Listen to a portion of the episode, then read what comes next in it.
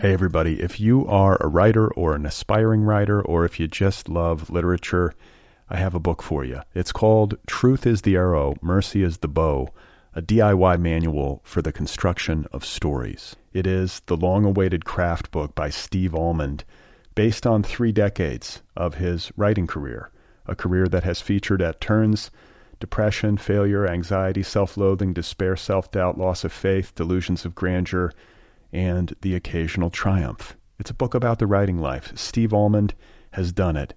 He has embraced it, the full catastrophe, and he has lived to tell about it. The Boston Globe says, quote, This isn't just a book about writing, it's a book about honesty.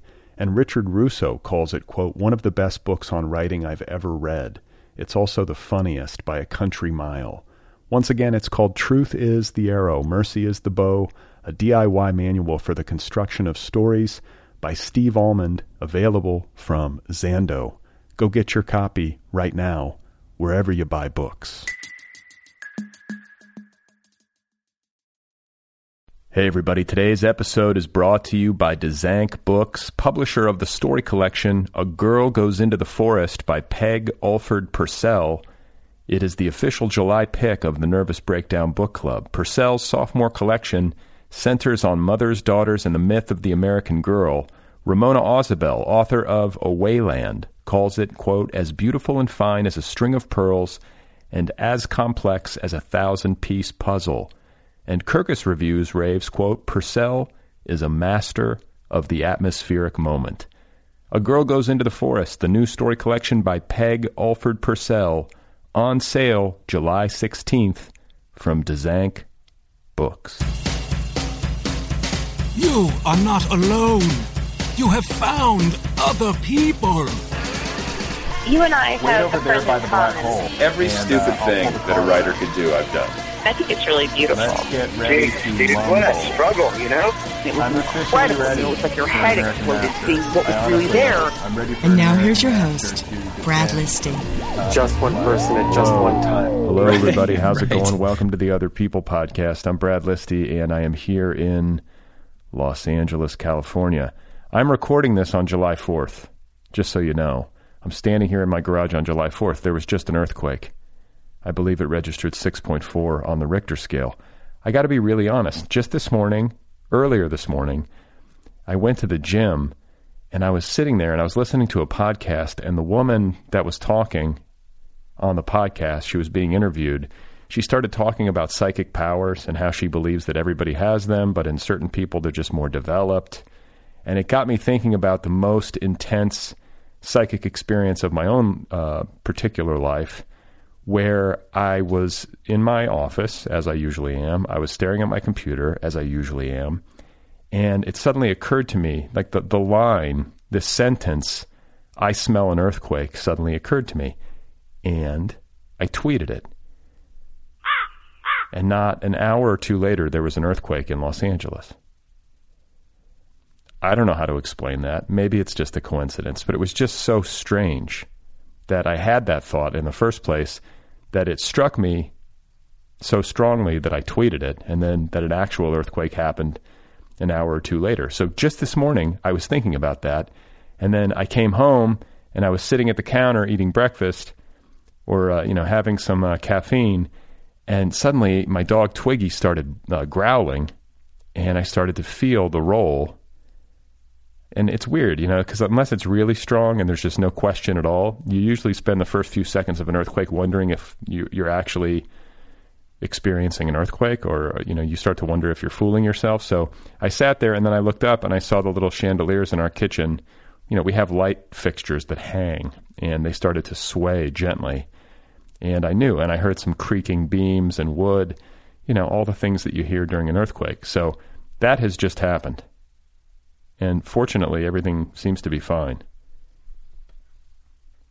at least in my household so, Erin Hosier is my guest today. Her new memoir is called Don't Let Me Down. It is available from Atria Books. And Erin Hosier is my literary agent and has been for, my God, a long time 15 years, something like that. And she has been on this program once before with Patty Schemel.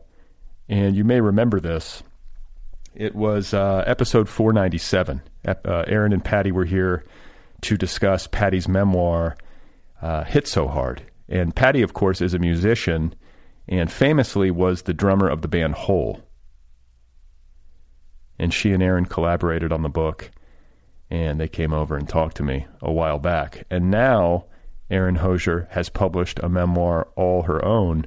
And once again, it's called Don't Let Me Down. It is a wonderfully funny and deeply honest and moving book about her upbringing in Ohio, her family life, and in particular, her relationship with her dad, who was a very difficult and troubled and dynamic and interesting person. And there was a lot of love there, but there was a lot of difficulty there. And she goes right into it and captures the complexity of family life that uh, ultimately describes all of us. So, a terrific book, and I had a great time talking with Erin and helping her celebrate the publication of her memoir, and that is coming up momentarily. Before I get there, though, I do have a ton of mail to respond to and listener feedback. A lot of you reached out to me after last week's episode, episode 587, my conversation with Bret Easton Ellis. And, uh, you know, the, the conversation in large part centered on his new essay collection, White, which has been making a lot of waves and has been generating a big response in the, uh, the world of book media. So I'm just going to go through and read listener responses. I feel obligated to give everybody I can, or as many of you uh, as I can, a fair hearing here, um, since you were kind enough to listen and write in. So Jeffrey, uh, a listener named Jeffrey says, "Welp, this wasn't the Bret Easton Ellis political commentary that I wanted, but maybe the 2019 American Wildscape check-in that I needed. Killer episode. It takes a village." Another listener named Felicity said this was one of the best conversations, and that's all I'm going to say. Also, I have to go read Bret Easton Ellis's works. I've never done so before. A listener named iGlow says that was a really interesting and intelligent interview. A listener named Chelsea says, such a great episode. A listener named Lauren says, the exchange at the one hour mark got my nipples hard. Incredible interview. Uh, a listener named Adam says, I admired Brad Listi's restraint in the most recent episode of Other People. I wish Bret, uh, Bret Easton Ellis would try to be a little more thorough with his argument because I think there could be more commonality if he went deeper than, quote, calm down and, quote, you're overreacting. Loved the conversation. A listener named Rhea says, Dear Brad, I think Bret Easton Ellis needs therapy for his anger, and there's little that you or I can do about that. One of the best parts of being 50 plus is realizing that there's little you can do about many things, especially angry men. Regards, Rhea. So, just so you know, I'm not 50 plus. I don't know if you were implying that. I'm only 43, and I'm hanging on. A listener named William says, uh, Dear Brad, you did Yayo Man's work in trying to empathize with and draw out Bret Easton Ellis, which really amounts to attempting to penetrate the calculated ennui and over it allness of his shtick. That said, he feels to me like the Trump of literature at this point, a guy who gets attention by putting on display the parts of ourselves that we hate. I don't mind a straightforward Hobbesian argument. The endless war of all on all, the American spirit is a hard stoic killer. But the laziness of his trolling, how wildly uninformed he is, and how epistemologically apathetic he is, yuck. Yes, he gets a reaction from folks. So does a gun or a fart. But I mean to praise you. I thought you did a good job. You're not a confrontational person. You're a curious, supportive, give everybody a chance to say their piece kind of person, which is good. You tried to have a civil and genuine discourse with a fundamentally disingenuous person. You made some important points and highlighted the essential hypocrisy of his whole pose, which has spanned his career.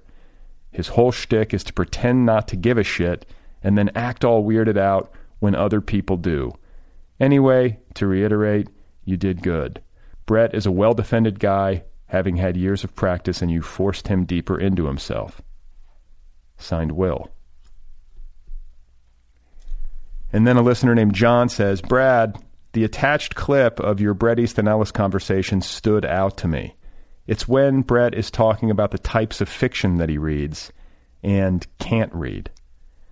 And so here I'm going to interrupt and I'm going to play the clip in question. So here's the clip that John is referring to. And it's true. I can if I, but if I pick up a book and stylistically it grabs me, I'm there easily. It's just finding that is a little harder and really developing that kind of style is, I think, key to a writer's, uh, you know, existence and keeping them going. Uh, a way of seeing the world that you're relating to the reader that no one else can do. Uh, that's why I think I get so, so, um, I don't know, uh, uh, what's the word? Um, so annoyed by a lot of genre fiction that just is telling a story. Like a lot of mysteries just don't grab me because they're told in such a bare bones fashion. And I'm not interested in the information. I'm not interested in the information at all. I'm interested in how the information is being given to me. And that has pretty much always been the way I've read uh, to a certain degree. So uh, there you go. So John then continues in his letter. Because of the political conversations you and Bret fell into prior to this moment of the conversation, I heard this clip with Trump and politics in my head and instantly saw a comparison between Bret's tastes regarding different types of fiction and the tastes of different voters as to the rhetoric of different politicians. Doesn't, quote, I'm not interested in the information.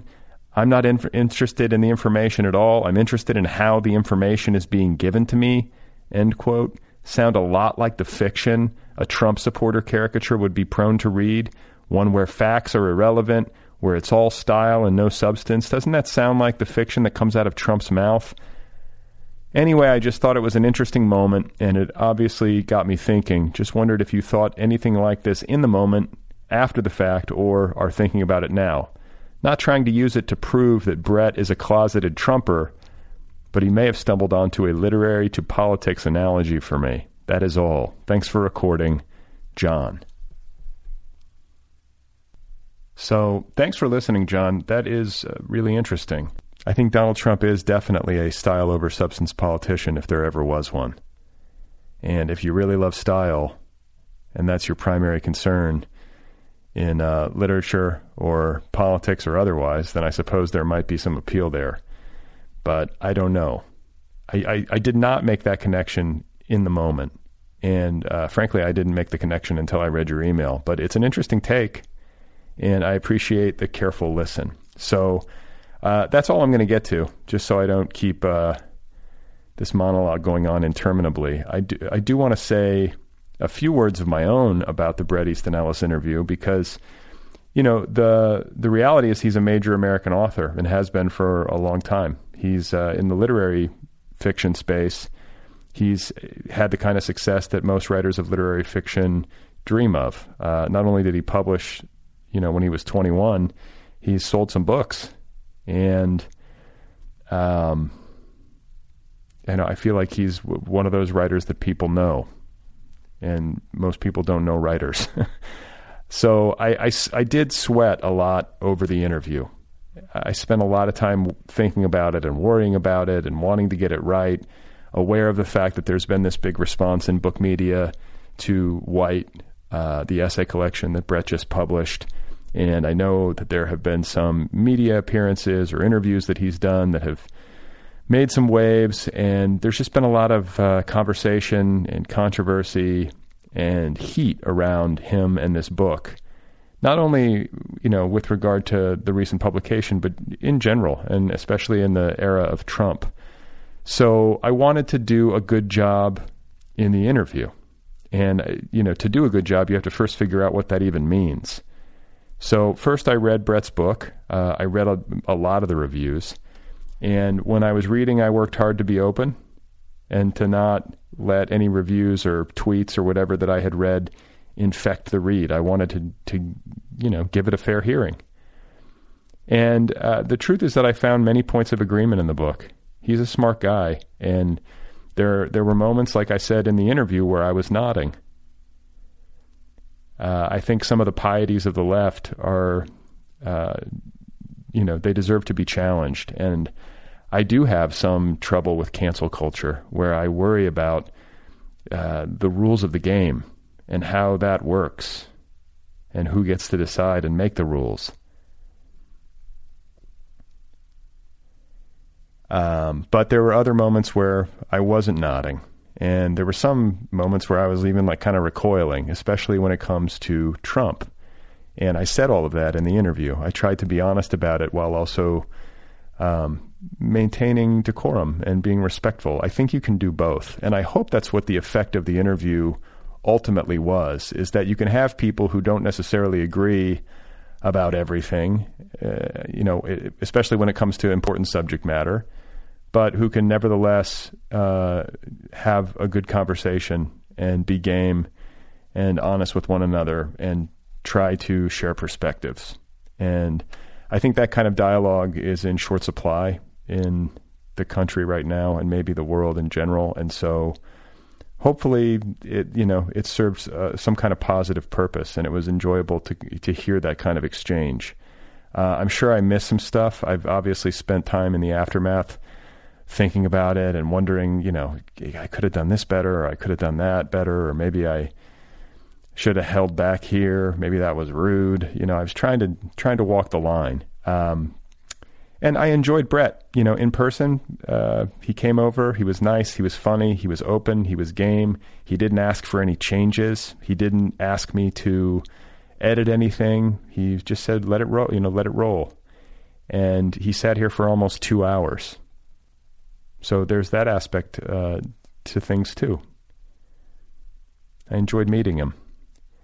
But uh, you know, again, I got to be honest. The the nonchalance around Trump is really hard for me, and I think if I had something that I would like to do over, I think if there's one thing that's been bothering me most of all, it's that I wish that I would not have um, failed to ask him about his disinterest in politics and his professed um, apoliticism. He, he says he's apolitical over and over again. He's very clear about that. He doesn't like politics. He's apolitical. He doesn't vote.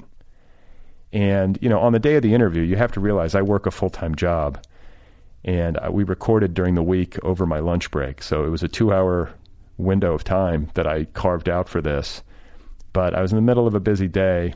And I wonder, you know, if I did, didn't have all of my brain together. I wonder if I would have been better if I would have had all of my brain. But it is what it is, and uh, that was the time that we found. And um, I think that you know it, there is a cognitive dissonance, a fundamental cognitive dissonance around being apolitical, not voting, and professing to not care about politics, and to then writing a book that addresses many hot button political issues of the day and talks at length about the president and people's reaction to the president. So I'm not saying that you can't do that if you're apolitical or you know anybody can do whatever they want. You can write whatever you want.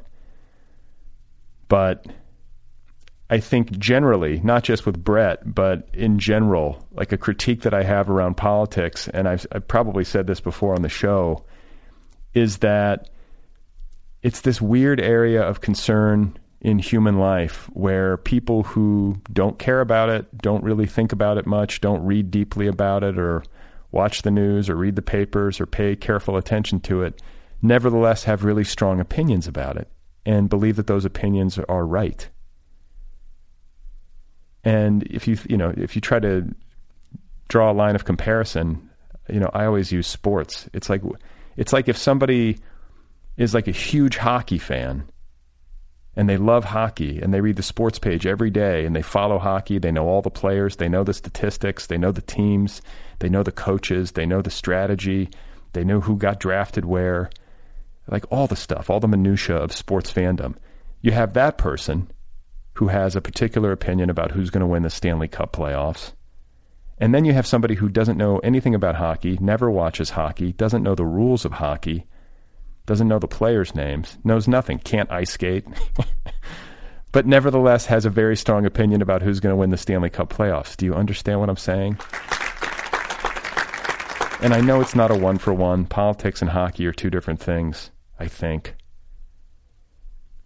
But it just seems to me that if you don't like hockey and you don't pay attention to hockey, you wouldn't have much to say about hockey. That's the point that I am stuck on. And that's a question that I would like to have posed more clearly. So, anyway, uh, I did my best.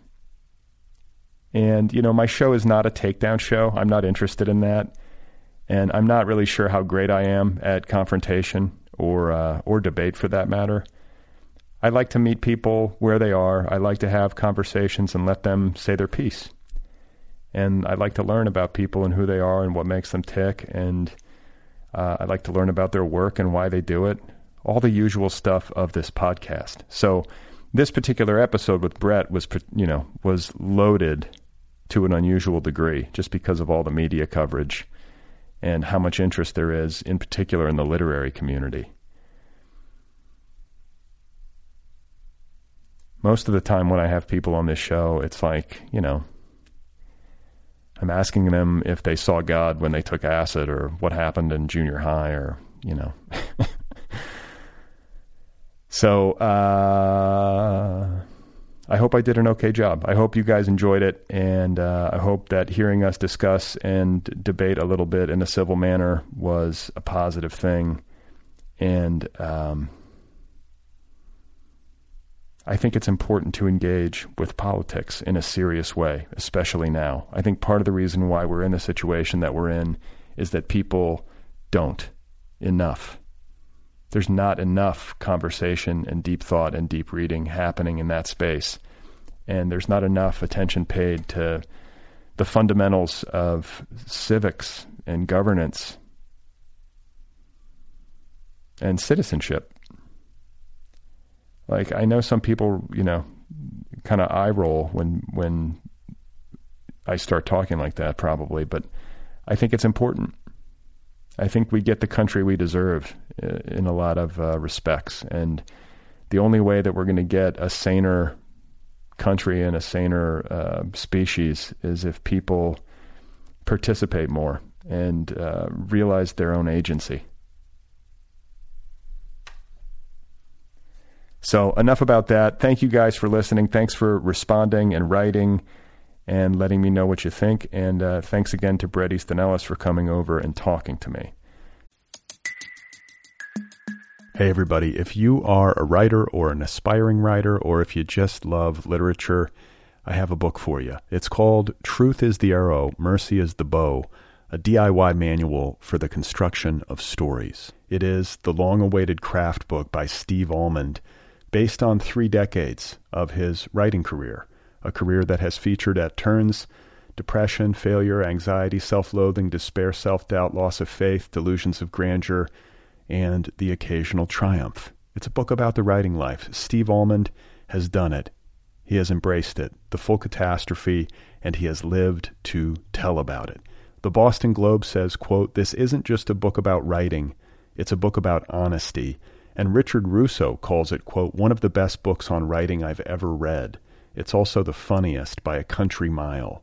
Once again, it's called Truth is the Arrow, Mercy is the Bow, a DIY manual for the construction of stories by Steve Almond, available from Zando.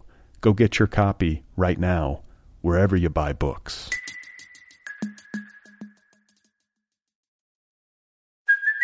Hey, it's Kaley Cuoco for Priceline. Ready to go to your happy place for a happy price? Well, why didn't you say so? Just download the Priceline app right now and save up to 60% on hotels. So whether it's Cousin Kevin's Kazoo concert in Kansas City, go Kevin, or Becky's Bachelorette Bash in Bermuda, you never have to miss a trip ever again. So download the Priceline app today. Your savings are waiting.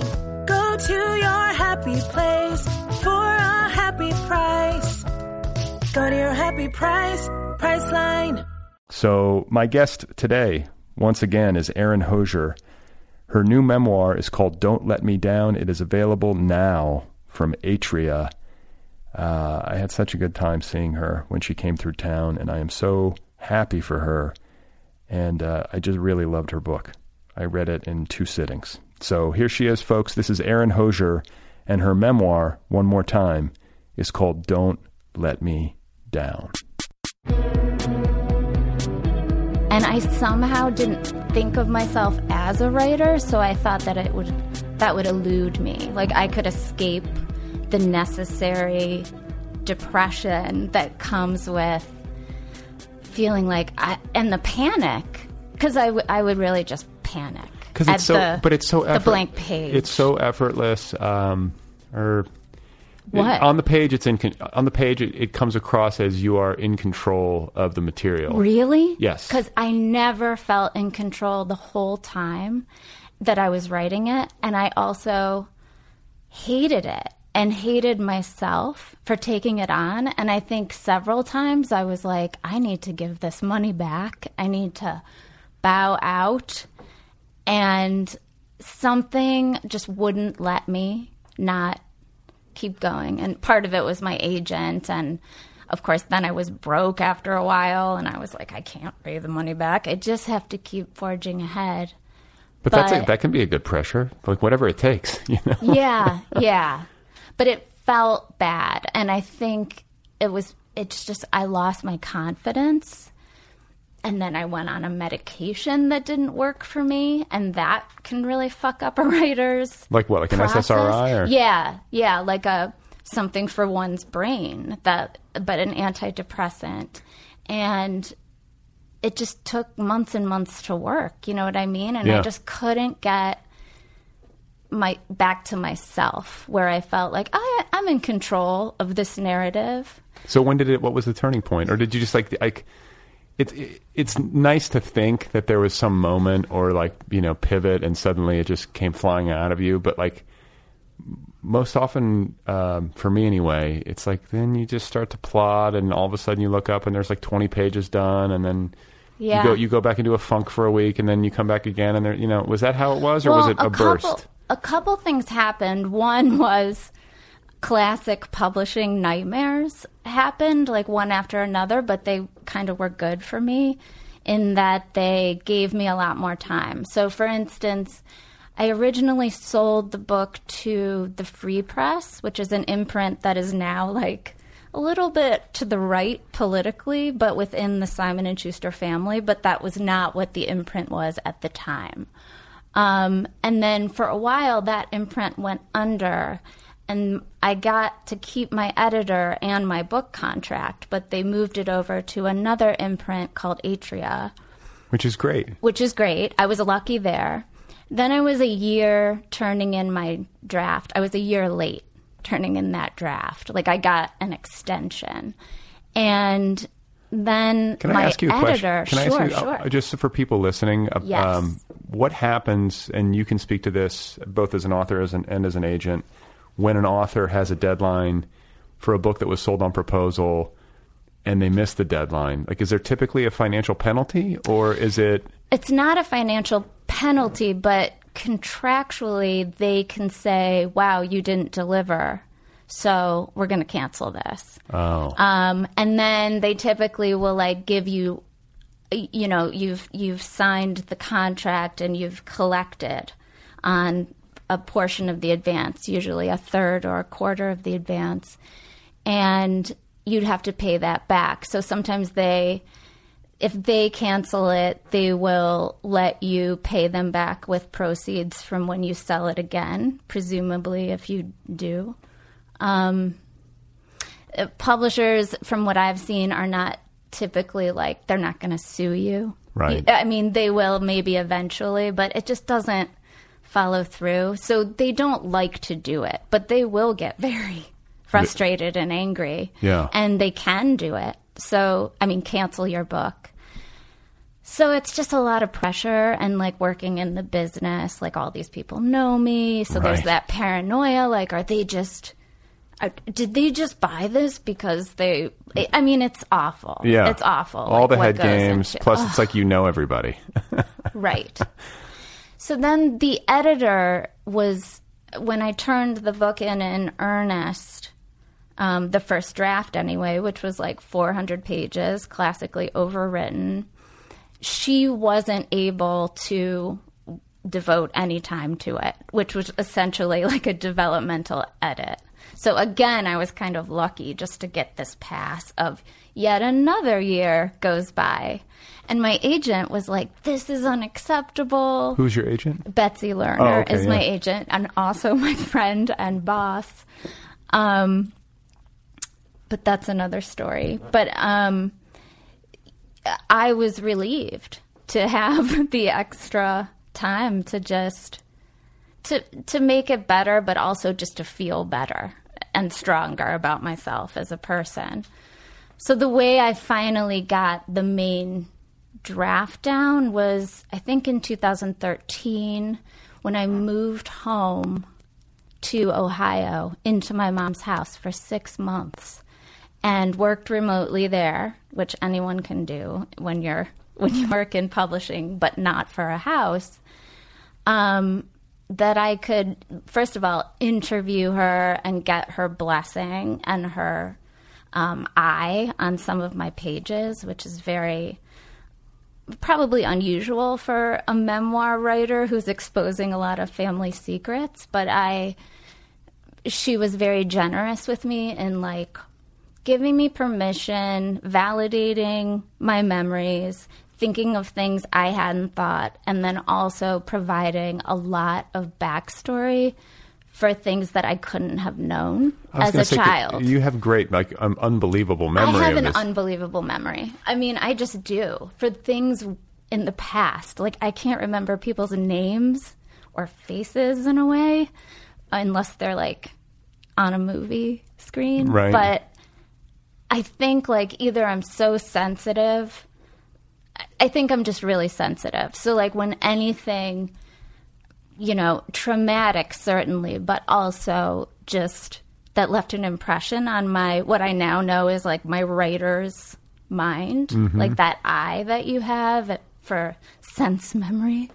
Um, I just remember like thoughts I had when I was in 11th grade, and I remember where I was when I had those thoughts. I don't remember a fucking thing. I know you like. told me that, and it's. I think it just did. You it's had not a enti- it's, it's not entirely true. It isn't entirely true because attention deficit disorder is so vivid, and I know based on real events, Yeah. right? So the sticky stuff sticks, yeah, but I feel like there are some people who do have like extraordinary recall for really specific things, like thoughts they had in their youth, outfits they wore on a certain day. You know, totally. I don't have that level of detail usually, That's interesting.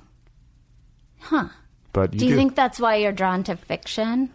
I, you know, uh, I don't know.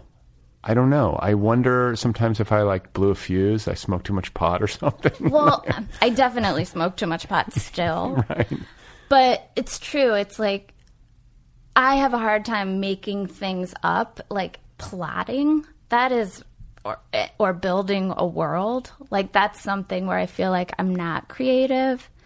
It's just the recall. I can, but I can tell you this. I can tell you this. When I was reading your book, uh, there's so much of it I didn't know. Like I've known you for years and years, but I didn't know the the story. yeah. And um, so it was really interesting to like know the person, but not know this part of their lives. Yeah. which is a lot of it. But uh, you know, we met as adults. Yes. Um, I think in 2005. That was yeah, that's about right. Right. Yeah. So it was uh it was super fun and like uh, kind of voyeuristic and it was also very much your voice. Oh, good. Yeah, it was it was really like oh my god, this is like, you know, all of Erin's humor is there and um as you know, as heavy as it certain parts of it can be, um it was a joy to read. Oh, good. I blew Thank through it. you. Yeah. So So surprising. I want to talk to you about the conception of the book. Uh, you mentioned the original subtitle uh, earlier. Uh, what is it? Yeah, a father and daughter and 27 Beatles songs. And you must have come up with that in the um, in the proposal. I knew it was going to be um, a father centric story. Like, I think that in my life at the time, I think I was like 34, and I had just gotten out of this horrible breakup with a probable sociopath. Um, or that's just my opinion. You can call it fake news.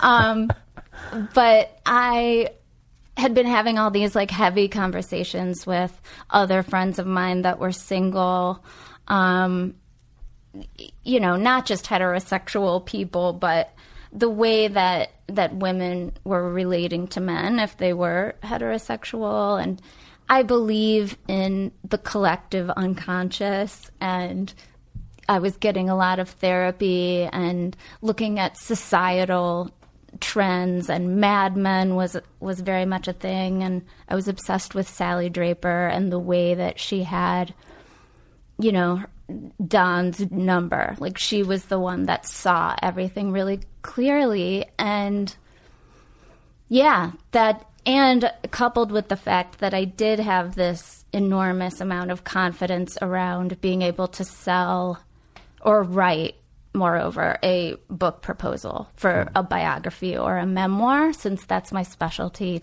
as an agent. And even though I didn't sell it, I certainly knew, you know, every editor that read it and all that stuff. Like, You knew how, yeah, you know how to do it.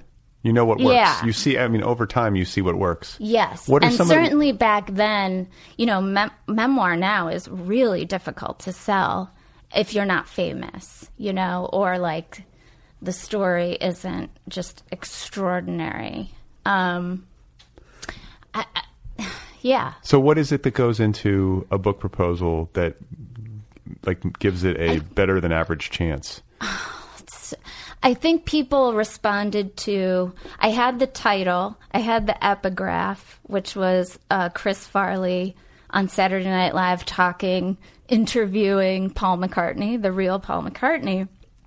I had that epigraph in my mind, and I had the Don't Let Me Down title, which I was like, that says it all to me about the parent child bond. And I knew it was going to have that Beatles structure.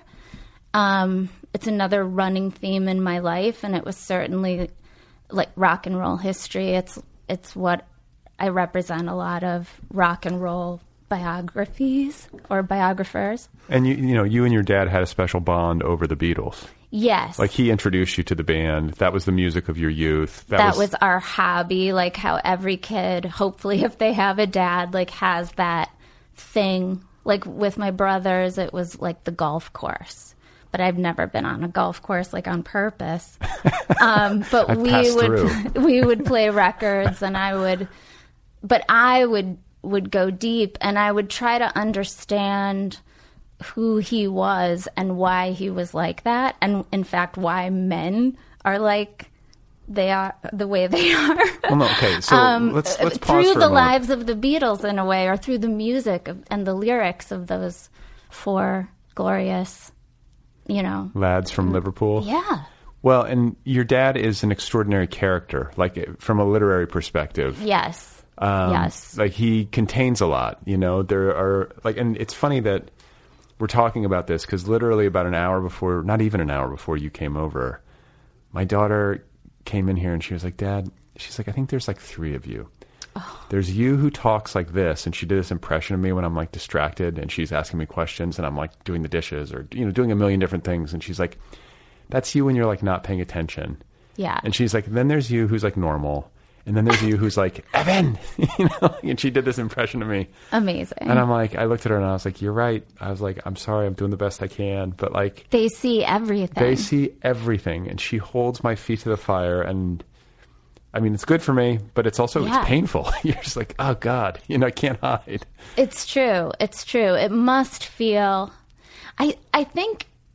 I I've never wanted to have children, or I've never had that instinct for myself because I think that I was so freaked out by being a kid through the eyes of my parents and how freaked out I could tell they were to be in control Right.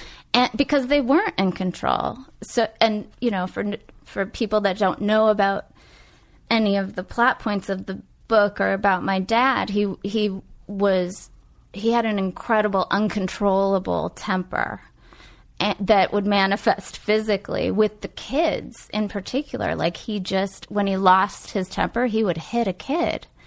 Um, and so that kind of hypervigilance, I feel like I intuited a kind of like if you can have this effect as a child on a parent to the extent that they lose their mind enough to hit you and Right. they're so big and you're so small like what is that that must be like the worst life to be a parent and i think that kind of blessed me in a way with a with like I don't I didn't need to be a mother, which is a whole other you know, pressure that's put on women. And so I, I just, going back to what you're saying about your daughter, like, I did see everything, and I remember, you know, seeing him lose control and what that looked like. And it looked like fear.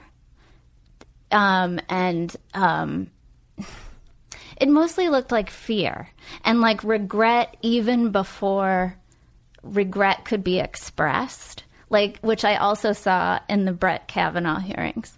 Like, Really? I thought when he came out at 11, you know, like, like Matt Damon said in Right. Saturday Night Live. Right. I'm going to start at 11. Right.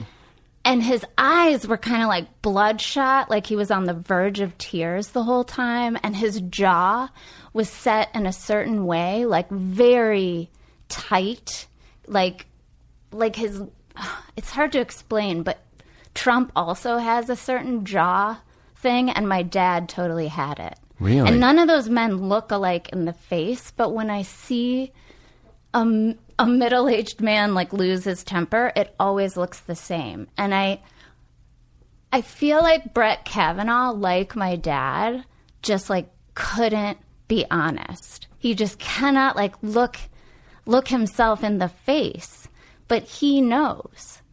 And I think that's the that's what's interesting about it is like why to- is it so hard to say sorry Right. to anyone, but especially your kid? Look, so sorries didn't know? happen. Yeah, sorries didn't happen easily. Not easily. Um, like certainly not like sorry for calling you a whore. um, I, and maybe they did. Maybe they did happen, but it was like in other ways. I don't know if it was explicitly sorry, but just like being really super nice or uh, just being like extra loving or saying I love you, which is different than saying I'm sorry Right, and right. I love you. Yeah.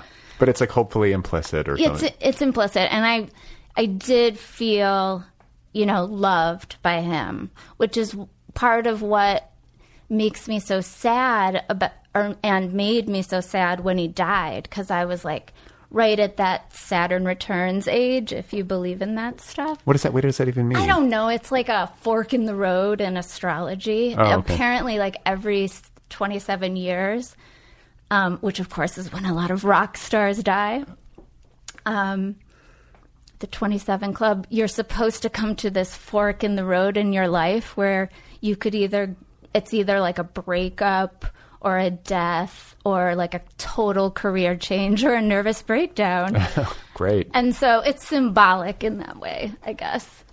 Well, but I I'm like the way. losing my train of thought. No, but I like the way you. I like the way you uh, portray, like the complexity of him uh, and your mom, like pretty much, Yeah. and yourself. Like the the thing about it is that people are messy, all of us, Totally messy. and it's like he's not. And like there are moments where I'm like, I can't believe he just did that. And then there are moments where I'm like, oh, you know, Yeah. like, and I feel for him. Like, not only am I like uh, relating as a dad who loves his daughter, but I'm also like sympathetic to somebody who you know you screw up and then you feel bad and you're trying to make it right and yeah. and I It's think a tragic hero in a way. yeah Like one of the things I've learned in this in the aftermath of publishing a memoir because of course I it's in the back of your mind all the time what his his family is going to think because he has surviving, you know, brothers and and stuff like that. And it's everyone has been enormously supportive, but I've heard through the family grapevine that his brothers were really shocked to hear that he was afraid of their father. Because there's a scene in the book where I think it's sort of the essential trauma in his life, which is that he lost his mother very suddenly um, in the 60s, right when he had gone off to college and it was of cancer. But back then, I guess they didn't they didn't they didn't talk about cancer, and they didn't like let children into a cancer ward or maybe anyone. I don't. What it's did they so mysterious. They told. It, they thought she had the flu. Like my dad got a got like a a call at Ohio State from his younger brother, and he was like, "Come home quick, mom's in the hospital. She's not doing well." And he didn't even know what it was. It turned out to be like uterine cancer, which nobody, you know, talked about or even knew about. It was like a, you know, female trouble. But so my dad was like, uh, he had long, super long hair and he was a hippie and he went, rushed to the hospital, but got there with long hair. And his father, who had been, you know, the greatest generation, he wasn't in the military, but he was a pilot and he just had that kind of father knows best kind of in my mind from what I knew of him, very quiet man. Um, you know, he was like, What are you doing here looking like a hippie? Go get your hair cut. And she died while he was at the barber, like shaving his head so he could look presentable. And I think that's where his fear of his father came from. But I'd heard stories from my step grandmother that he used to be um, that he that I don't know that he feared his dad and because he had a terrible temper and when his dad would get w- wind of it then his father I assumed um, disciplined him or hit got violent with him. But apparently according to my uncles never hit them never had a so much as a spanking unless it was like to prevent somebody from you know playing with guns or something like the uh, and so it's either unreliable narrator or it's every kid has a different relationship with with their parent. Like if there's siblings or you know it was just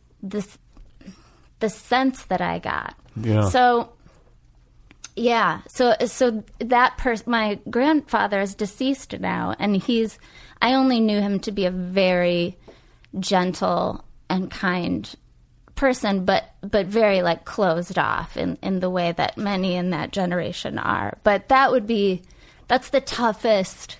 Like i think that made them sad and then that makes me sad you know but not sad enough that i regret it yeah, well, you know, you got to.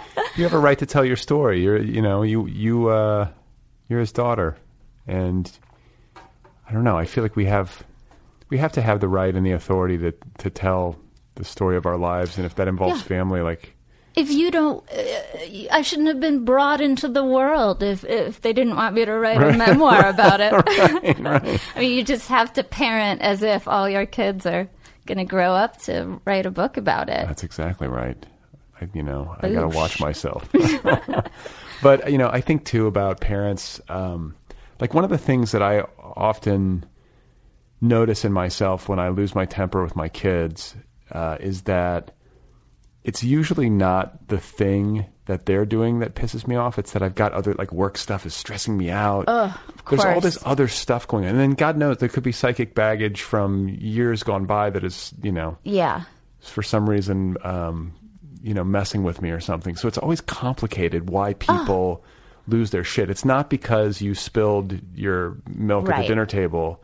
It's because there's a you know this accrual of frustrations at work or in life or yeah um, the marriage or the relationship with your mother or what you know what I'm saying. Like I think that's what saved me as a kid was knowing that it wasn't personal, which is such a weird thing, but I knew it wasn't personal. Like I saw him flailing. I knew that I was more mature and had more control over myself than he did, um, which I think a lot of kids do who grow up in that kind of environment, which isn't very extreme. It was just his discipline was backed up by this evangelical church that we happened to be was- involved in, which is gonna say. another part of the book.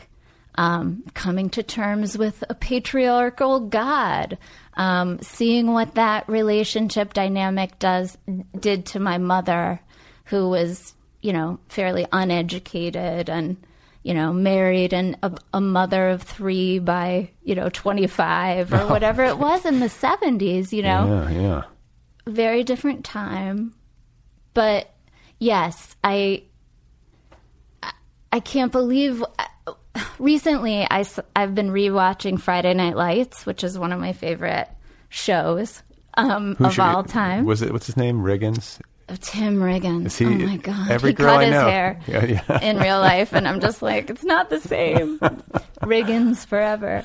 Um, but there's a great scene i think in season two where um, tammy taylor the mom played by connie britton um, has a fight with her daughter that gets physical and i think she slaps her daughter. And it's something that and then breaks down afterwards with her husband coach eric taylor. Um, and that really resonated with me because my mom also hit me once in anger and or it's the but it was like it wasn't anger. It was like i frustration. Just yeah, just like uh, and of course it's so frustrating. It's it's hard to be a parent. I mean, there are certain moments where you're just like, oh my god, this chaos Yeah. has got to stop. and they're like an extension of you too. I mean family is so intimate. It's so weird how you can't you're like locked in with these people. That's right. especially as a kid like you have no rights no control. Yeah, Um, and you you're you're like forced to love your siblings and parents and and when you're a teenager like that's usually really hard when you're forced I don't know. I hope it's yeah. I hope it, it's not as bad as it sometimes is. I can tell you're already I feel like our generation is doing such a better job right I think I, I just was saying this the other day or on a recent episode where I was like quoting a friend's mom who has this theory that everybody parents like 3% better than their parents. oh I like that But like if you come from like a really bad situation, um, like really, really bad, yeah then there's a chance that you could make a greater percentage jump. for sure But the typical evolution is like you're like three percent better, which is not nothing, you know. Yeah. And, and then like your kids will hopefully be three percent better, and then we'll evolve as a species. Well, pop culture is getting better, and it's I think it's a reflection of culture, but it also helps you know train people to be better. Yeah. I I mean lately, and to to think a little more broadly. It's amazing how much things have changed since we were little. Like a lot's changed in our lifetime. Did you ever think like gay marriage would be ever legal? Yeah, I It's barely. I didn't even like know an out gay person except for one guy in my high school until I was like almost out of college. Like, my, even in college, I didn't know many at in Colorado. I went to the to the gay march on Washington in like 1993 in high school because I was like, I'm a riot girl, I'm an activist, and it seemed like, I mean that that whole what is that church that Oh, yeah, the one in Kansas. the God kills fags the or whatever. Phelps. That sentiment was so strong that it just felt like Never. that it'll it's never going to be accepted. It's so shocking. I think part of it has to do with like how far we've come with HIV and AIDS, but when we were growing up, AIDS definitely defined our uh, understanding. Right. And the country was so divided. It was like remember Oprah, like the shows about like people licking the fruit at the grocery store and these homosexuals are taking over. Um, Wait, people were licking fruit. There was this famous um, Oprah Winfrey episode where there was a like an urban legend rumor that this HIV positive man, like the only gay in the village. I'm using quotes here because that's a a sketch. Anyway, um, apparently he was uh, licking fruit at the grocery store as a way to infect the masses. Oh, my God, And she okay. had a special like town hall episode and people were like, you know, divided in the audience, like 70%, 30%. This guy, you know, should be shunned in society for being sick. And of course, he was not licking fruit. It was Right. just, remember when the little kid that who got it from the dentist, Ryan White? He's from Indiana. Okay. Yeah. There you go. Uh, people shunned that kid. Right. I mean, I don't know. There was a lot of fear. There was a lot of fear. So I think like we we've come a long way with HIV, but I think the driver, and I could be wrong, but I feel like at least one of the principal drivers of the incredible change that's happened. Um, not that it's perfect now, but it's Yeah. a lot better than it was with like LGBT rights is uh, culture. I think you know the Ellen, like the Ellen Popular show, culture. popular culture, and- music. You know, and people coming out. And when people Yeah. come out, and all of a sudden it's like, well, my uncle or oh my, you know, one of my friends at school. Yeah. Suddenly you start to realize that like this is our lives, and we, you know, Yeah. it'd be- People, a certain amount, a certain percentage of people are gay That's and it. have always been through time. yeah. So it's like you know, it's encouraging. I think it's worth studying, um, in terms of like coming up with strategies for how to advance other social, like righteous social causes. Like, I don't know if there's ever going to be a one for one, but hopefully there are some good lessons to learn.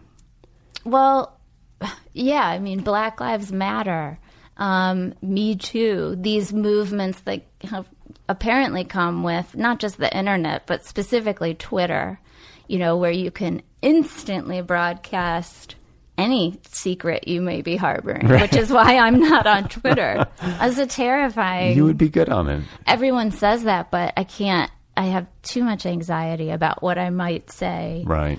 Um, if I, I always worry that my jokes are just recycled and I don't know how to cite them like Right. I would. You know what I mean? Like I sometimes Google funny things I think to see if There's precedent. yes, because I don't want to be, you know, flamed for um, taking credit. I who can take credit for being funny anymore? Well, and It's like not only that, but like you could be organically. What if your sense of humor, you know, it gets really dicey around Mm. humor. Like if you tell a joke that's like off color, you you know, the beauty is in the eye of the beholder. Some people might think it's fine, other people might be like horribly offended and my sense of humor is so much darker than is in the book. I Right. mean, because you just can't inflict that on people. Right. But those are, you know, you you drift to the people that share your sensibility. So thank God for that. yeah, right. But So yeah, we all need like safe space to just like be able to have a sense of humor. Yeah, And, or uh, tell rape jokes. Yeah, I mean- you know, like sometimes it's refreshing You to you, laugh at it. you you said that in the book though, right? There's a line about I think rape jokes. I, I think I was talking about like the third wave feminists because I, I worked at Ms. Magazine and its last incarnation when it was still like independent and Gloria Steinem was, uh, you know, still coming to the board meetings and it was New York based.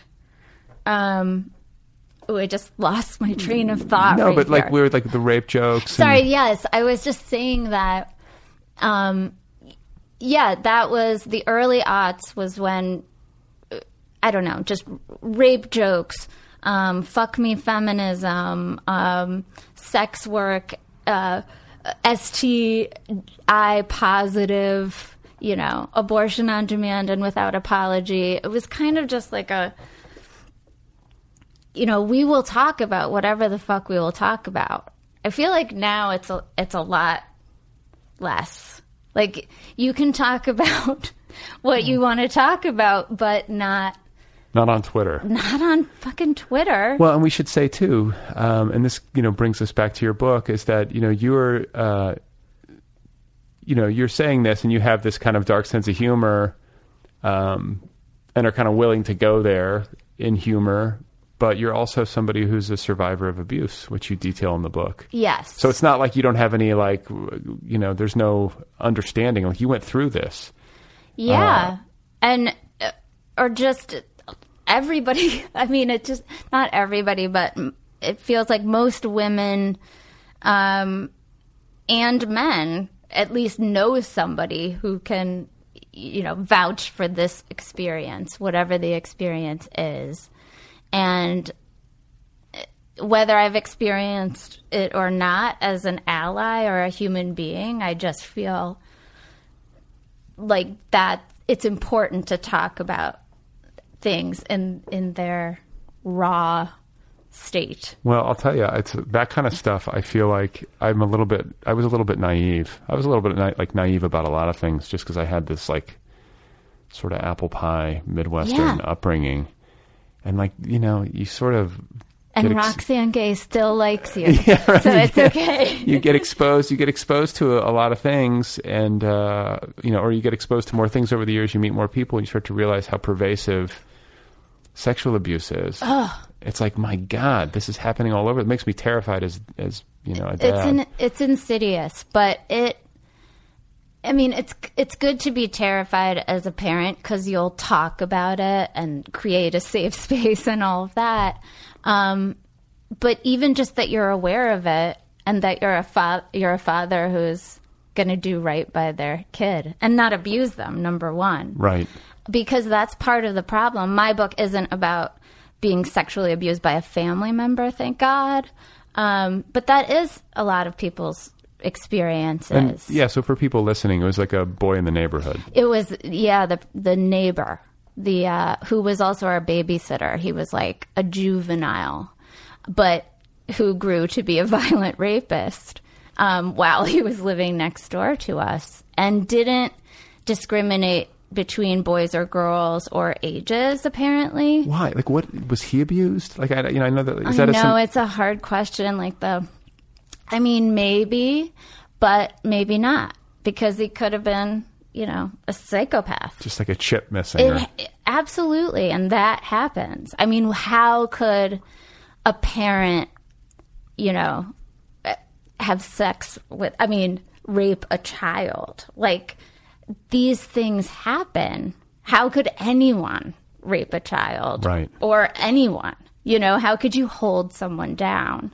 Or look and oh, it's just it's unthinkable. it's unthinkable. and yet there's people like it's is it a yeah i guess it's the mystery of how these people form like is it genetic is it uh environmental is it i guess it's some combination of both maybe Yeah, it's yes. I think it's genetic and environmental, and I think there's a hereditary component. You know, there's a lot. We've talked about this brain stuff a lot, but Yeah. there's a lot to, you know, a lot of science to support that trauma actually changes our DNA and embeds itself and will be carried on from generation to generation. and we all like okay because this this gets to something that um i wanted to ask you about because you know your father the relationship that you had with him certain events from childhood and then culminating with him passing away like that's the like at least a defining trauma Yeah. in your life. Um,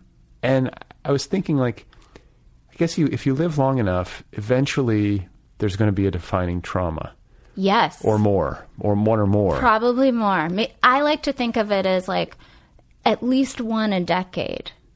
You know, like when when we were kids, it was like five things at once because my dad had cancer, Right. and in his late thirties, we thought he was going to die.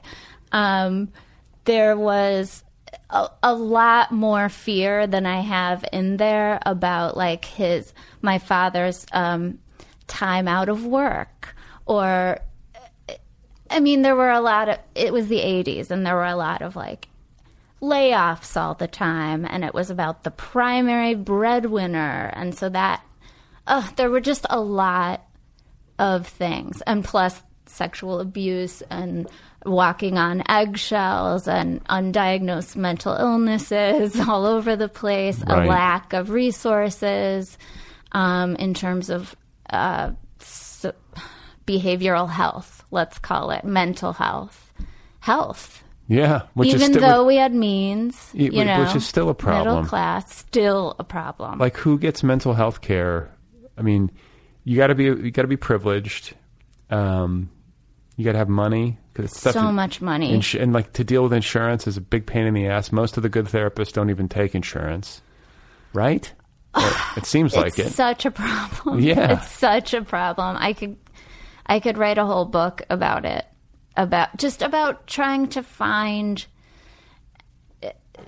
healthcare, a good therapist, anyone to listen to you. the volume of people who probably need therapy or would benefit greatly from it has got to be so enormous compared to the number of people who actually get therapy. Like, Oh my god! I mean, well, anyone could could absolutely benefit from it um, at certain times in their life. I I'm not like a person that's like psychoanalysis. You should go twice a week. Yeah, I mean, unless you, you you're in a crisis, then it's absolutely um, a good idea if you can afford it. But the traumatized are the children. Not that adults aren't traumatized, but if you don't get that intervention when you are young, like somebody who says to you, looks you in the eye and says, This is not your fault. I see you and what you're going through, and we're going to help you get through this really tough time. And you don't have to let these life events define you right. uh, because of the majority, millions and millions and millions of kids are molested or raped every year in America, and only a tiny, tiny percentage will go on to, you know, hurt other people that we know of in this way. Um, so I think the correlation is really fucked up, and I've tried to study it because I'm very interested as well. Um, but I think that's a big fear that people have, and maybe the reason why we don't talk about it at all um, is one acknowledging that it happens in families and it happens, and that we judge the the victims. You know, Well, there's a lot of shame. You write. There's I mean, so much shame. Yeah, like, it, but that, that always has struck me as weird. Like, something like that happened. I feel like I would be like immediately. I like to think for some reason I would immediately be like, "Oh my god, this just happened to me." But like, almost no one does that. Almost everybody has some feelings of shame that they let it happen. Or, I, yeah, I didn't think, I didn't have shame in the moment. I think I had shame a lot later. Because Oh. the shame for me was not protecting my brother. Because Oh, it, right. right. So, like, my experience happened first. And he was our babysitter. And at my, I was 11. And so it was like, I was just at that age where I was like, hmm, I'm I'm pretty I, I think I got it. You know? like I might I started to have crushes on on boys and girls. But but but it was like I- thought I was irresistible, and this is how boys are. You know, this is, I mean, he was like 17 or 16 to my 11, but Right. you know, shit happens. Yeah. And I just, I, I think I was ashamed in that way where you just like don't want to have a secret, but really I just um, wanted to protect my mother primarily. Um, Protect her from, from- crying, you know, just from like getting upset because she was a very, um, she was really hard on herself as a mother. Like if we weren't all sitting down at the table at like seven o'clock or six thirty as a family, you know, she would cry. I mean, she was so upset because her world was falling apart because she couldn't, you know, be happy within the family and all of that stuff. That's a lot of pressure. It's so much pressure. Three kids at the dinner table? Forget it. psychodynamics and they're all fighting and then she's like why don't we get along i mean it's comedy gold like when you're growing up Right. um but no i think the shame comes later and it's part i think for me it's like have you ever had any like bad sex or pain with sex or can't get out of a bad headspace during sex, which I think is probably common for all people. I think that's where the shame comes from because I would sometimes link it to why can't I stop, you know, why can't I enjoy sex more when it really could have just been like, I don't know, for the millions of other reasons you don't enjoy sex more, but I would get it in my head like, oh, I'm damaged. There's something wrong with me. I, you know, I went through like 10 years of dating. and so, you know, serial monogamy, but sometimes like one night stands in New York. So I would I would like beat myself up over that. Like, oh, I have this hypersexuality because, you know, I was I'm broken inside. Right. So I think These stories we that's tell. part of the shame is that it is linked to your sexuality. You know, somebody like literally mind fucks you. Like that's what rape is. It's a you're going to feel this for the rest of your life.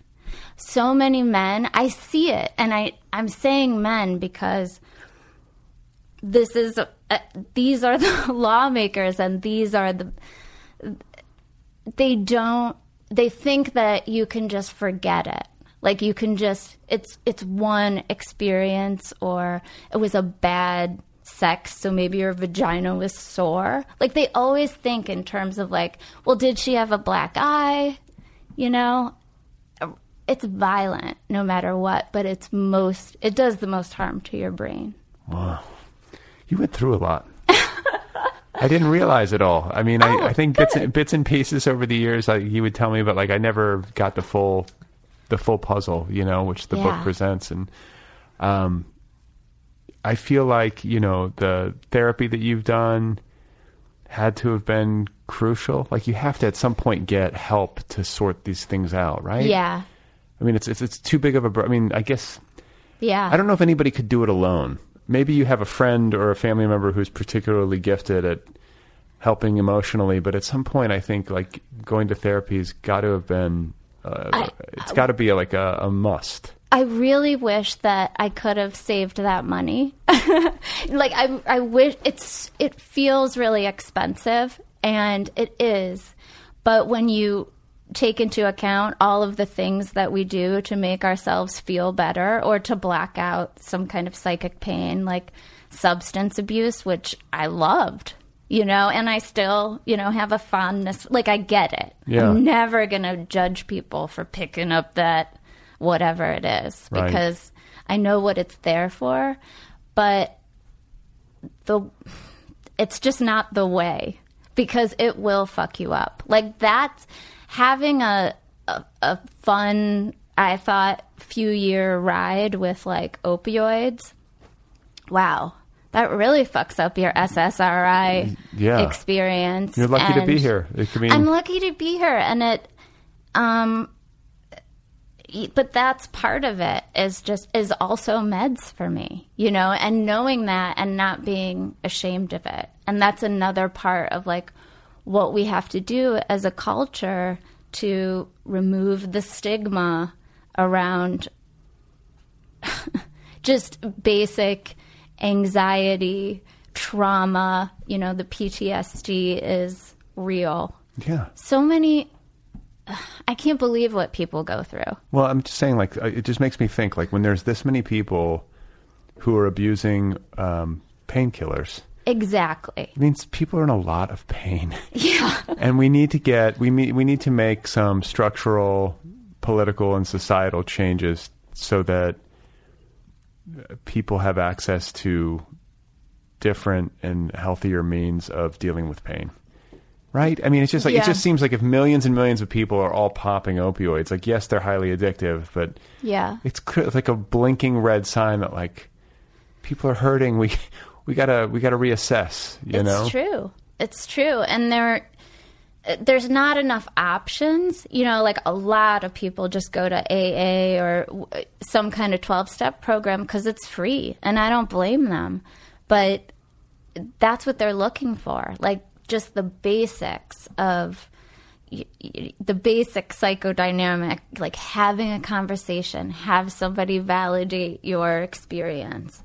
Um, that's what church should be it yeah, and I hear that it is for some people, but I mean, what service? it's an institution that has a bottom line. Well, yeah, and right. And my experience of church growing up, uh, you know, in Catholicism, it wasn't like this like this open venue for people to share their suffering. It was like Yeah. there's a man in a robe telling you what God thinks, and you know, I, you know, that's Well, an that's what- oversimplification, but that's what eventually drove my parents away was that there was you know they gave everything to this church like all of their free time their energy and i'm sure a lot of their money like people tithe right like 10% of their income. And when my dad was diagnosed with cancer or when there were like problems in the relationship um, just the church disappeared there would be like my mom's one best friend who you know hung in there with her once she chose like a secular path if you will um, but yeah it just wasn't it wasn't there like it's the prayer group thing yeah, it's a lot. I think it's just a quest for community and friendship, and I get it. yeah, I totally get it. I totally get it. I mean, I love a, a casserole and a, a potluck and a coffee brunch and, right. and community, I guess. We need well, you know, we I think we need more of it. I think we need more like social connectivity and we need to support one another more. We need like s- structures to that uh, allow for that. You know, like I guess in my idealist's uh, mind, I kind of want for churches to just like rethink the dogma part Yeah. And then get into it like creating spaces for people to just come in and like an AA meeting. Like there's something so beautiful about a person just getting up in front of a group and just being like, "This is how I fucked up. This is where I'm hurting." Testimony. Testimony, just like so raw and, and I mean, did they do that at your church? They absolutely did that, and I appreciate people's testimonies. The problem is, then it evolves into this kind of script, you know, where you're washed in the blood of the lamb, and Oh, you're yeah. talking, you're you're not speaking in tongues, but you're you're speaking in Shakespeare. You know, it's just like you memorized that shit. but see, at AA, you just And- say it, and then like when, at the end, you're like, "I'm an alcoholic," and everyone says what? Doesn't everyone say something back? I forget what it is. Well, uh, they just say your name, like hi. yeah, but that but nobody's like Hi. nobody is prescriptive afterwards. No, and you're not allowed to like, you, you know, give any advice for Yeah. one, which is good. Yeah, you know, that's what I mean. Supposed to. So people can just like get up and like I think even that alone, where people have to hear.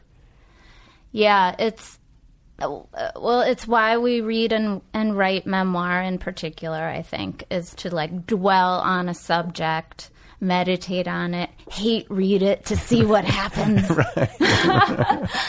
but it's it's a good therapy. You know, you, there's catharsis to be had for the reader. I think as well. If it's, Did you get it as a writer? I uh, definitely would have said no. Um, but now that I'm on the other side of the publishing process, yes. I, in terms of like, it's behind me. My self loathing is behind me. And I have this, you know, bright future because they just got married. Okay, so I have a question about this. I was going to save this for the end because I'm I'm I was reading the book, and uh, forgive me if I'm not like like we were talking about my memory earlier. Oh, yeah.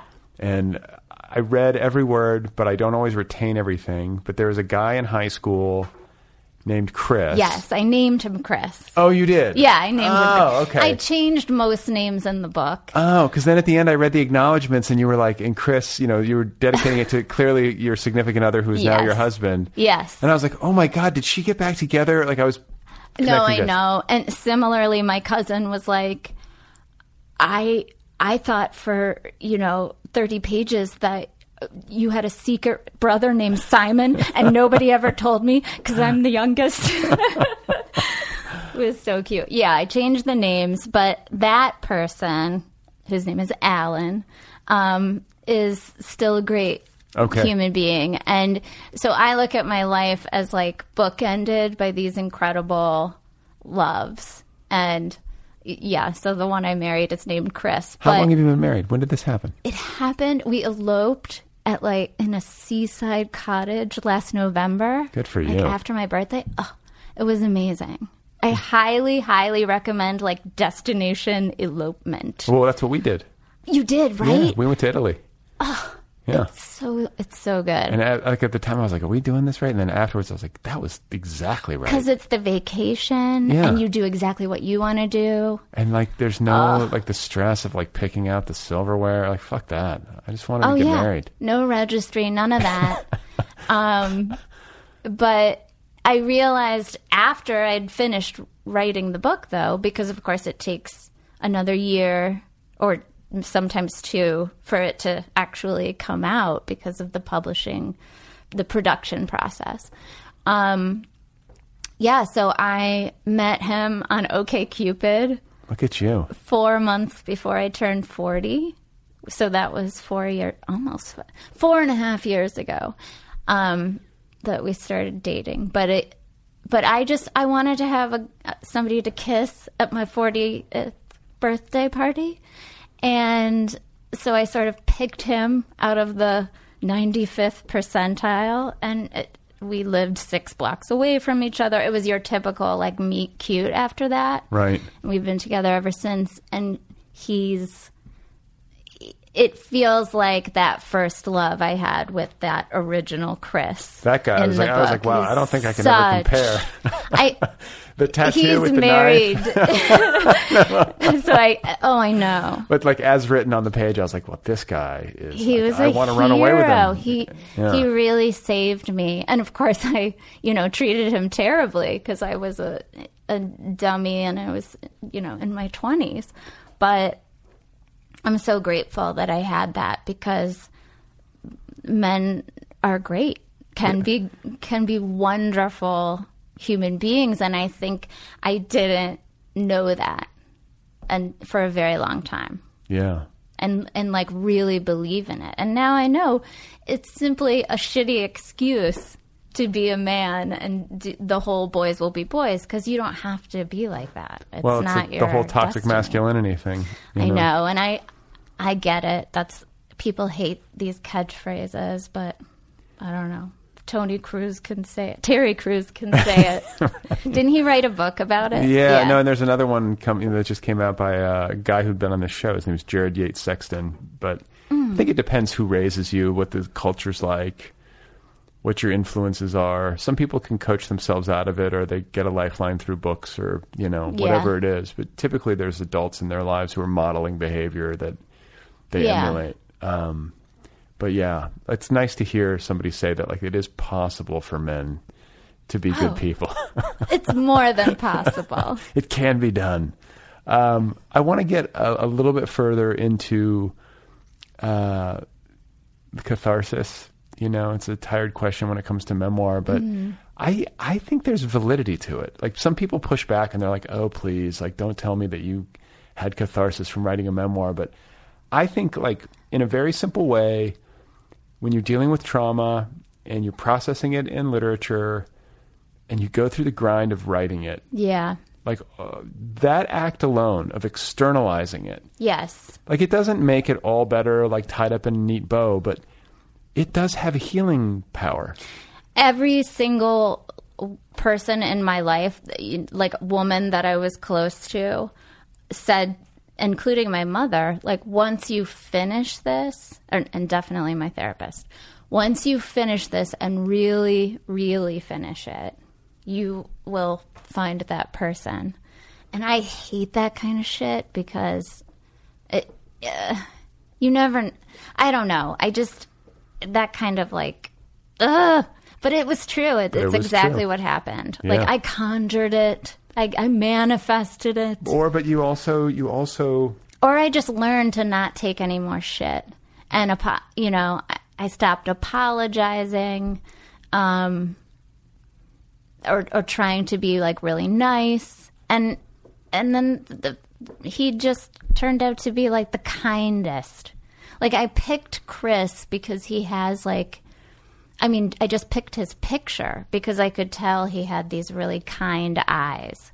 And maybe that's just something that I've developed over the years, or maybe there's some women that can just tell, like, or some people where the person's eyes, there's a kind of genuine something. Um, but that that's definitely new because it's because I'd always gone for like wild eyes and like drunken eyes or pinpricks for pupils. Dilated pupils. Yeah. Uh, well, that's fantastic. And um, I think, too, it's like not only are you conjuring and manifesting, but there's also this like unburdening. Like when you're not carrying that weight, or at least as much of it as you once were, Yeah. you know, you have more um, energy and psychic space to entertain other possibilities or something. I think that's right. And I feel healthier. Like my like my body feels healthier. Like, you know, I don't need a massage just for like writing. Right. Um, like writing a paragraph or whatever. You you, know, or a a good cry. I can cry about other people's shit, you know? And Yeah. I I I love I love crying at other people's shit, but I feel I just feel better. I'm gl- I'm glad. I'm um, glad it's over. And Yeah. I also feel left with an incredible love for my dad and just like ironically all the happy memories and you know how like when someone dies and all you can feel are just someone someone you love dies Right. all you remember are like the most incredible like the best parts of them and like the best days right and then it's later when the stuff starts coming up maybe It's a process. It's part of the grief, but now I feel back in a place of grief where it's just like a sentimental, like a good sentimental, like a Beatles song. Well, and they say that you get there. I mean, i- as time. I mean, it's a little cliche, but like time heals, and I think if you have like a really deep love for somebody, even if it's complicated, there's obviously going to be deep grief. There's going to be these ups and downs in the process, but eventually you get to the point where most of the time the memory doesn't make you cry; it makes you kind of smile. Yeah, like I've been. I'm shocked that I haven't like broken down or choked up during any of you know my many appearances for this promotional tour. Um, but yeah, I'm glad. It, it just feels good, and I know.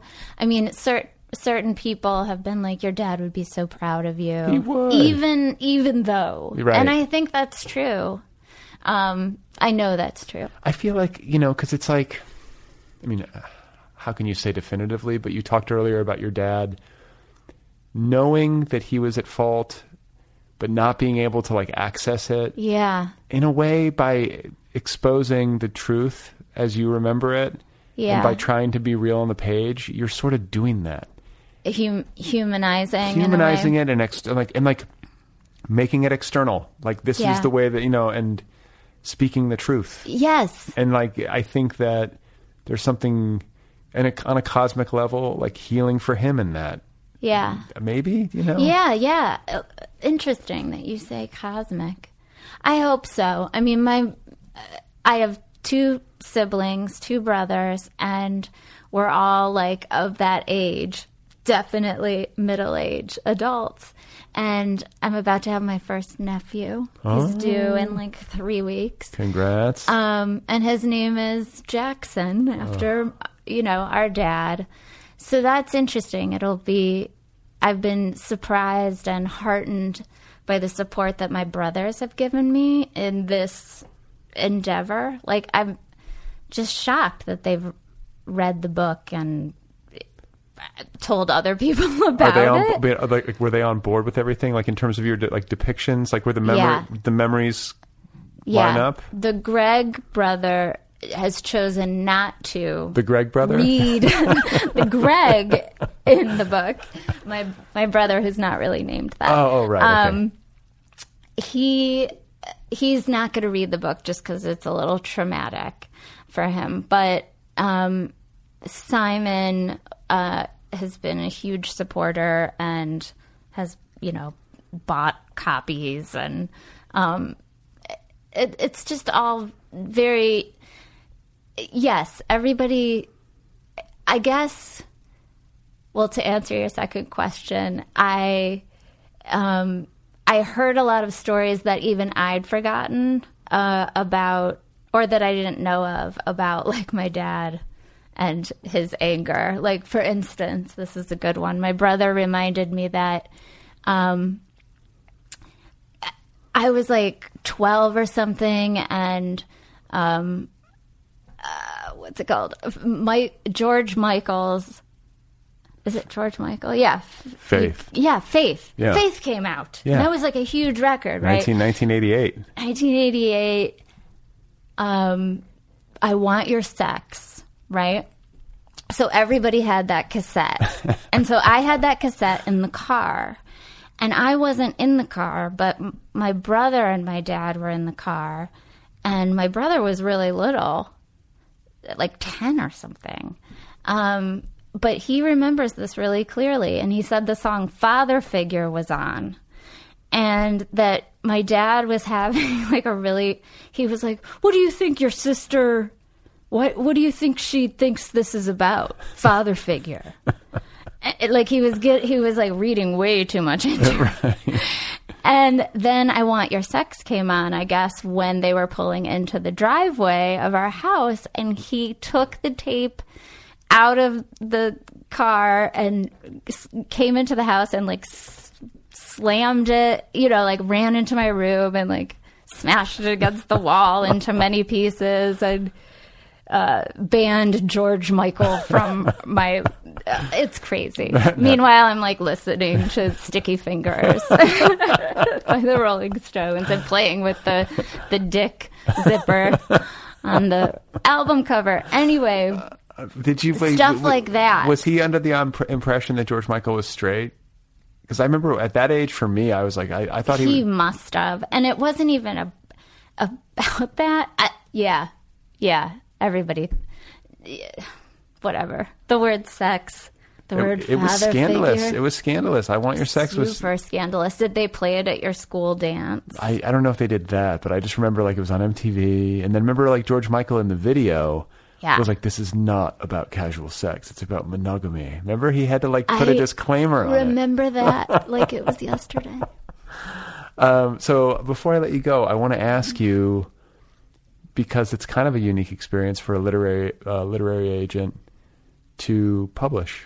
I mean. I, I, several do, but I mean, Yeah. it's you know you've been on the other side of the line for all these years, and then you talked a little bit about the you know the sales process and the writing process, but the publication process, like when it's really you know Yeah. ramping up, like has it given you like a new insight into your clients? like Hell yeah. I mean, not new insight. Like, I've surprised myself that I have no interest in looking at Goodreads, Amazon, any of that, or my numbers. Right. None of my business. Um, I was surprised how scary that feels. You know, like when you do dip in in the beginning, as we all do, to see how many giveaways are going on Um, and those early reviews, it's just like, woo, painful. Like no matter what they think, or it's not, but it's just like, wow, they didn't get it. I wish I could talk, but but then, meh. Or worse, it's just like the resounding apathy of like, you have a couple of dozen, you know, so your book is going to be this. It's not going to be that. Your the chances of your book like earning out its advance Right. or becoming a, a bona fide success for the publisher so that they like remember you or even know that you're on the list. right. oh There's nothing like that. It's the but the thing is, you come into it with a realist perspective because Yeah, I I really try and advise all the writers to like protect themselves first and not don't put any pressure on yourself a for the New York Times. Every writer I know is obsessed with getting into the New York Times, like book review in particular. Guys, doesn't matter at all except for your ego because it just doesn't sell books. I, as an agent, I have seen whew, some of the best reviewed novels in particular in, in the history of the world. just sell like a thousand copies. And they were on the cover of the Times Book Review, glowing, glowing, what does sell glowing. books? Just word of mouth. NPR. NPR. NP, like national NPR, um, definitely moves the needle. Word of mouth, of course. Reese Witherspoon at the moment. Oprah still. Um, full court press, seven figure advance. Sometimes will be a kind of guarantee, but not always. It means you'll get you'll get as much as they can give in terms of assistance, Right. but it's still a mystery, It's still a gamble on their part right? too. It's a huge gamble. So for people out there listening who are working on a book or who want an agent, you said now that memoir is kind of it's not what it used to be. Now it's like celebrity memoir. Yeah. Like you can't write to the market. It's always shifting. It's always shifting. Publishers are always surprised. The books like Hillbilly Elegy, which is terrible. Not that I read it, but like, you know, that wasn't a priority book for them. They didn't know what that that was going to Who could have predicted that? Right. And so I I mean, I would be shocked if they gave that person a big advance. I don't think Nobody can did. predict. Nobody I mean, you just have no idea and the market was really different when I signed this book up and you could kind of be you know, you could kind of have like a thousand friends and that was enough, you know? Yeah. and now it's it's all about influencers and Instagram and if I have to hear the word influencer again I'm going to die Yeah. because I think they mean like Kylie Jenner and those people don't buy books. You know, like the bookstagram like whatever. Yeah, it's so it's so impo- it's an impossible um it's it's impossible to make it definitive. Like nobody really quite knows in the end why certain books take off. It's like Right? Like look at the Sally Rooney phenomenon. Like that book is She's how much is- Irish. how much is it sold? How much is it sold? I don't know, a lot. A lot. A lot of copies. Um, but that's interesting to me because not just because of her age, but because she's not American. And usually you, you must be American. Not usually, but for this kind of buzz, it's that's it's great. And I think surprising. Like there's just no way that you can count on that. So every just write what you want to write to you the just best of, you of your have ability. to write i really tried to write outside my box if you know what i mean like w- we all do we try to be better you can't you, it's hard to i mean you can edit but you just have to be who you are on the page and it's worth it's worth finishing a project even if it never sells Did you uh, have trouble with honesty? Did you have any like? Did you find yourself holding back? oh yeah you did. I held back a lot of stories and a lot of things that weren't my right to tell, like other people's stories. Um, yeah, because I didn't, I didn't want to embarrass most people. I didn't want to embarrass anyone but myself, so I, I think I was pretty careful about that, or just tried to make certain things more generic. But I held a lot of stuff back, and there were father daughter s- stories that I held back because it's too much Right. to like hit hit the reader over the head with like more repetition. You know, I was, I, I, yeah, I uh, did my best in that regard. And but I mean, it's still very candid. You know, Yeah. you're still like not only are you telling a lot of stories that involve family members, but you're also very candid about yourself as a teenager, sexual history, drug use, Yeah. abuse. Like you go there, and so I think when people do that, they typically, I don't know. It's like this. I think sometimes people can conceive of people writing these things as a as a kind of like setting the record straight or vengeance or revenge or something like that. But it, there's also, I think, more often than not, a certain nurturing environment that a person comes from to feel at liberty to share that much. Do you see what I'm saying? It's like maybe it's a little bit of both, but it, it's like, you, you, like you said earlier, like as difficult as your family life could be, you always felt loved.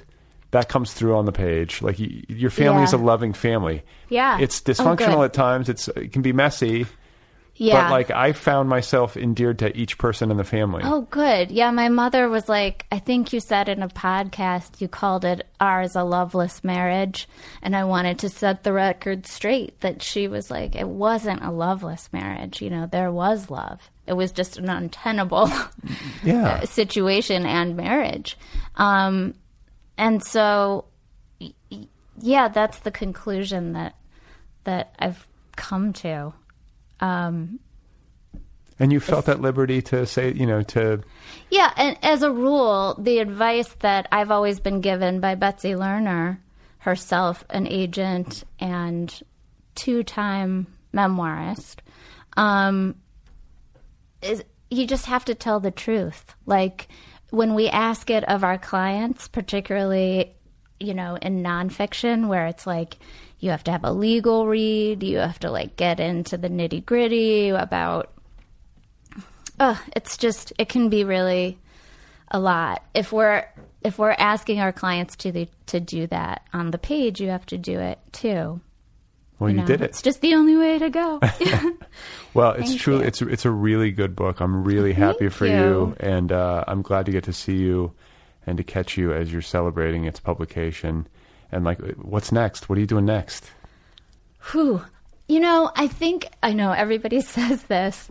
Starting a podcast. Uh, are you? But yes, because uh, two of my two friends and also writers who care about like fathers um, in their work, um, Matthew Philp and Elizabeth Thompson, want to start a podcast called "Tell Me About Your Father" or "Where's Dad," which is this quip that um, Dr. Drew used to always say to callers on Loveline. Oh, right. Yeah. Remember Loveline? Yeah. Some girl would call in every show and he yeah, he'd be like, Where's dad? Like that's his answer for everything. And so what I found uh, you know, working on the book and promoting the book is that everybody has a father story. They all want to talk about their dads, men, women. And if you are a father, I want to talk to you about your parenting, you know, that kind of stuff. And there's so many people from people that we know that nobody knows with extraordinary father stories um, to Lisa Brennan Jobs or Erin Carr, who also has a book coming out uh, soon, if not already. Um, You should call it Father Figure. father. it might already been be taken. All right. Uh, my dad wrote a porno. Is already taken. Did have you seen that show? It's now on HBO, but it was a podcast called "My Dad Wrote a Porno." I've I want to say I read about it, but I haven't seen it. Is it good? It's like a it's UK Okay. But my dad also wrote a porno, so I fucking love that Wait, he title. did? Well, he wrote a pornographic story. I think I mention it in the book. But when but- he like he took a stab at fiction, and you were like, A short, yeah. He the he wrote a short story. He told me, and I got a job at the literary agency, and I'd been working there a year, and it was just a few months before he died, and he gave me this short story. He said. to see if it was publishable because he was thinking of submitting it to like Playboy or Maxim. It was a straight up penthouse letter sexual cuck fantasy about my mother. Oh my god. I like that. I like that though, because I remember this part of the book. I like the fact that you were like not afraid to be like, this was a horrendous. This is really bad, dad. Um, but also like kind of sweet that he was like trying to like Impress in- me. impress you, Yeah, get into your world.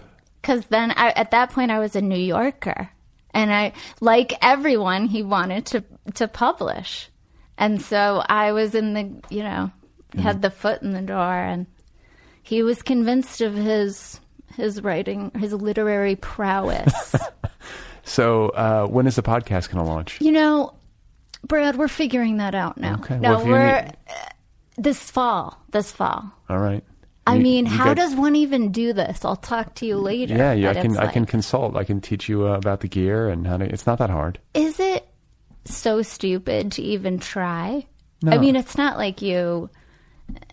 I, I would have these conversations anyway, so I like I it's like fun. talking to people. It's it's wonderful, and I think that the key is to just believe in what you're doing. Like you have to like it first Yeah. of all, and then if you want to build a following for your show, you have to just you have to keep doing it. Yeah. like on a consistent schedule. right.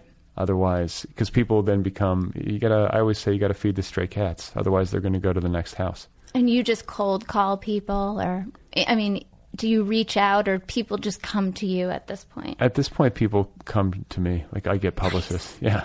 Um, love that. Sometimes I'll, but sometimes I'll do out. I mean, it just depends. It, or if like a person I know will recommend somebody, or Yeah.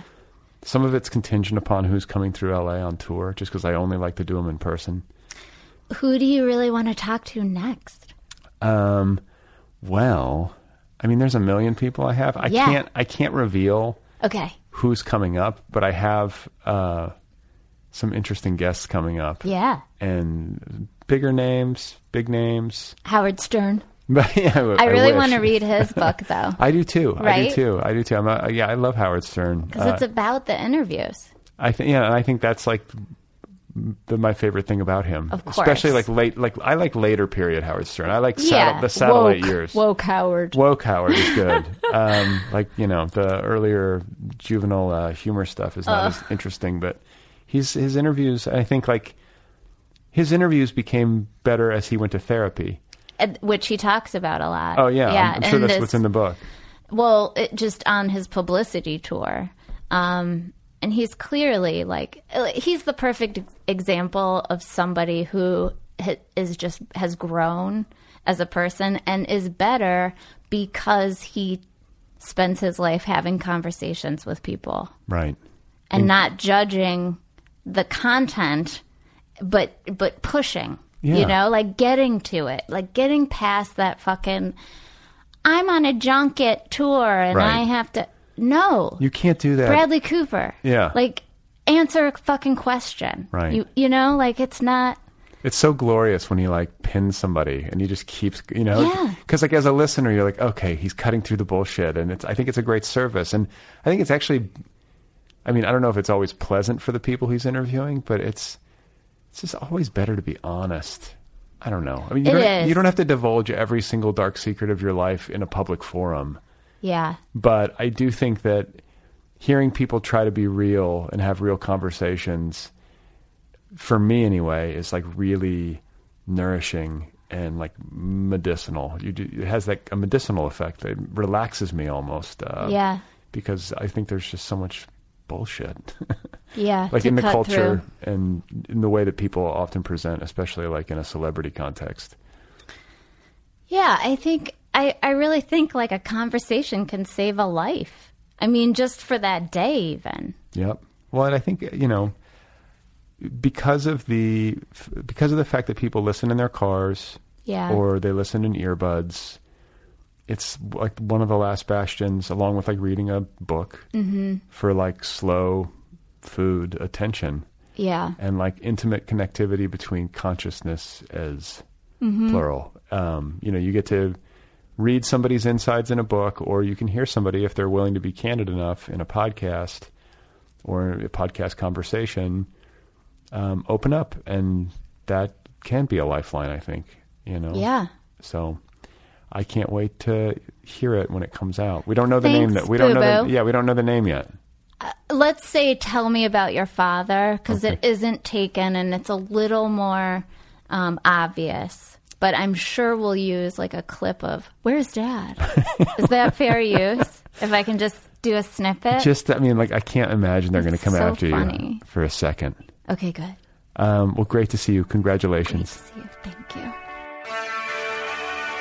All right, guys, there is Erin Hosier. Her memoir is called Don't Let Me Down. It is available now from Atria. You can find Erin online at erinhosier.com. She's got a Facebook presence and an Instagram presence. Don't Let Me Down by Erin Hosier. Out there now. Go get your copy immediately. It's a wonderful book. Thank you to Kill Rock Stars and the band Stereo Total, as always, for the theme song music. Thank you to Tiger in My Tank for the interstitial music. If you want to support this program, you can do so at patreon.com slash otherpplpod. Throw a few bucks in the hat. If you want to write to me, the address is letters at otherppl.com. Don't forget about the Other People app. It's free. It's the official app of this program. The Other People with Brad Listi app is available wherever you get your apps. It's free. Go get it. Next week on the program, the return of Steve Almond. Oh my fucking god.